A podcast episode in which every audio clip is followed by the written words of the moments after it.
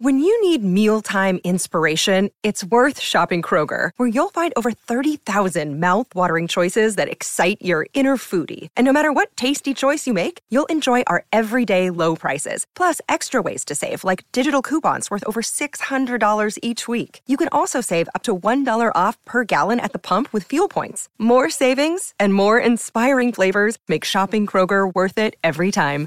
Kroger, fresh for everyone. Fuel restrictions apply.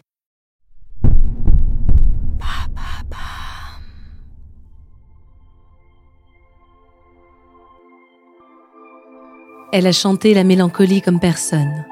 Lui fut le sale gosse de la chanson française.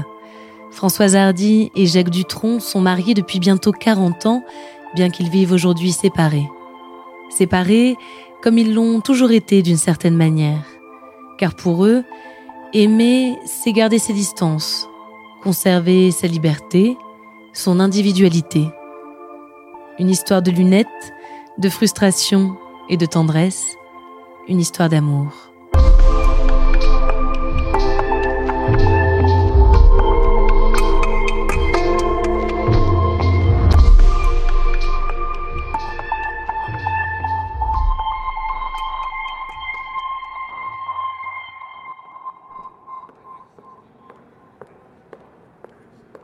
1965, Paris. Françoise Hardy est venue rendre visite à son directeur artistique. Dans le bureau, un jeune homme est déjà présent, un certain Jacques Dutronc.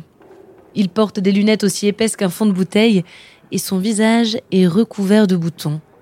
Françoise le jauge du coin de l'œil, puis l'ignore. À 23 ans, elle est déjà une véritable star, icône des yéyés.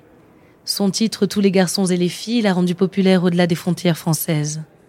Françoise est l'enfant sage des yéyés. Timide, douce et incroyablement belle. Elle chante la mélancolie avec une profondeur étonnante pour son jeune âge. Tout le monde lui court après. Les réalisateurs la veulent dans leurs films. Les couturiers lui dessinent des robes. On l'acclame sur scène dans toute l'Europe. À l'époque, elle vient tout juste de se séparer du photographe Jean-Marie Perrier après deux ans d'amour. Jean-Marie est tombé amoureux d'elle quand il s'est rendu compte, en la prenant en photo, qu'elle n'avait aucune conscience de sa beauté. Françoise et Jacques se croisent de nouveau quelques mois après cette première rencontre. Cette fois, Françoise révise son avis sur le jeune homme. Il a des yeux azur qui vous transpercent et de beaux cheveux blonds. Il vient de sortir Et moi et moi et moi, le premier d'une longue série de tubes composés par Jacques Lanzmann. Elle est sous le charme et lui propose de devenir son guitariste. Il n'accepte pas tout de suite. Jacques est mystérieux. Pour mieux le connaître, Françoise doit se faire violence et vaincre sa timidité. Elle l'invite en Corse.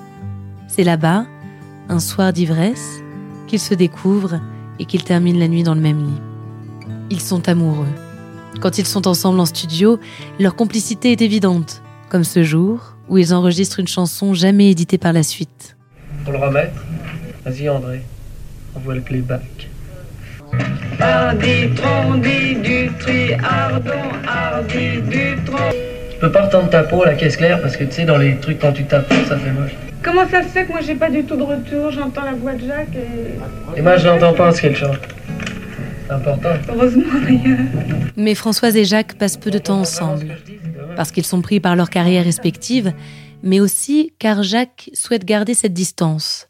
Il se méfie du mariage autant qu'il se méfie des femmes, comme il le démontre dans une interview à la télévision suisse. Je ne sais pas, je suis, je suis contre le mariage de toute façon. Pourquoi? Parce que je suppose que si on a envie de vivre avec quelqu'un, on n'a pas besoin d'avoir des témoins. Enfin, ça, ça ne regarde que, que la personne en question et soi-même. Enfin, bon. On va finir par un sujet que vous aimez également beaucoup, ce sont les animaux.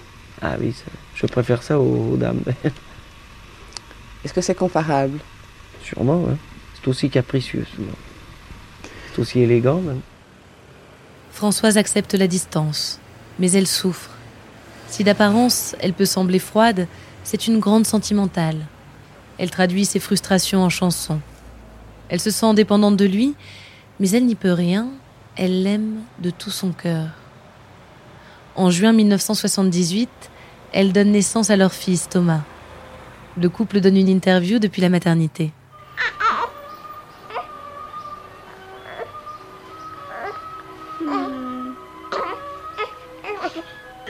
Ça change quand même beaucoup de choses.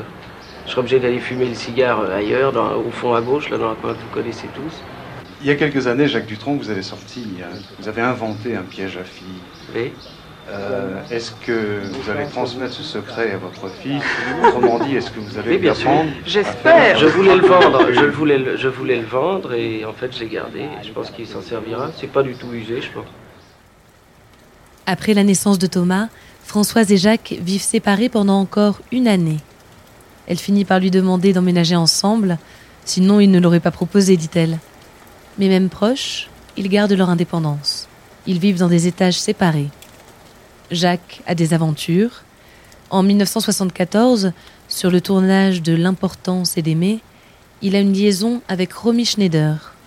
Françoise est blessée, mais elle encaisse, comme toujours. Comme ce jour où elle fait une fausse couche et que Jacques se réjouit, comme le jour de leur mariage, en 1981. J'étais très antipathique parce Ah bon que parce que parce que sur le pas de la porte, Jacques m'annonce que on allait à la mairie, mais que tous les invités qui étaient venus spécialement de Paris, des amis qui étaient venus de Paris, euh, restaient euh, à la maison. Non, mais on s'est disputé. Il voulait pas que ses amis assistent, alors qu'ils étaient là pour ça. Ils étaient là pour assister euh, à notre engagement. Et puis l'autre mauvais souvenir que j'ai, c'est que comme il y avait ses amis d'un côté, les miens de l'autre, toute la soirée, il l'a passé avec ses amis et moi avec les miens. Donc, je comptais bien revenir de Corse avec lui. Puis le dernier jour, naturellement, il n'avait pas pris ses places et il n'avait pas l'intention de rentrer avec moi. Et je me souviens parfaitement de ce que je lui ai dit au moment euh, où nous nous sommes quittés. Je voulais même pas lui dire au revoir tellement j'étais fâchée. Donc je lui ai juste dit, c'est la dernière fois que je me marie. Malgré les disputes et les déceptions, malgré les difficultés de communication, Françoise et Jacques restent complices et collaborent sur certains morceaux. En 1978, ils sortent Brouillard dans la rue Corvisart. Cette même année, Françoise sort des albums plus funky, plus jazzy. Cela ne lui convient pas, elle qui n'aime que les chansons tristes. Jacques collabore lui avec Serge Gainsbourg et collectionne les succès. Françoise se retire un temps de la chanson pour se consacrer à l'astrologie, une autre passion. À la fin des années 1990, Jacques et Françoise décident de se séparer. Mais ils enregistrent ensemble puisque vous partez en voyage, une reprise de Mireille et Jean Noin. Le duo est émouvant, plein de tendresse. Jacques part vivre dans leur maison en Corse et Françoise reste à Paris. Ils ne divorcent pas et ils restent bons amis. Sur les plateaux télé, Françoise défend leur modèle de couple. Bien sûr que c'est une recette qui marche pour, euh, pour certaines personnes. Euh, Bien sûr que le, le couple est une affaire euh, condamnée plus ou moins à l'avance et que la façon de le, le faire durer le plus longtemps possible, c'est de ne pas euh, euh, être dans une promiscuité trop importante. C'est oui, pas- c'est pas trop focaliser l'un C'est sur sûr, l'autre. C'est sûr. Et, et puis, il y a des couples qui sont frères et sœurs, il y en a d'autres qui sont amants maîtresses, il y en a d'autres qui sont père et mère. Mm. Tout dépend sur quoi c'est basé. Si on est, si, si c'est basé sur euh, sur le désir, c'est sûr que euh, faut éviter la promiscuité. Voilà. Aujourd'hui, Françoise Hardy et Jacques Dutronc sont toujours mariés. Ils forment un des couples les plus mythiques de la chanson française. Plus qu'un couple, ils sont deux individus à part entière qui se sont aimés et qui s'aiment probablement encore. Malgré les peines du passé, leur relation résonne encore comme une jolie chanson.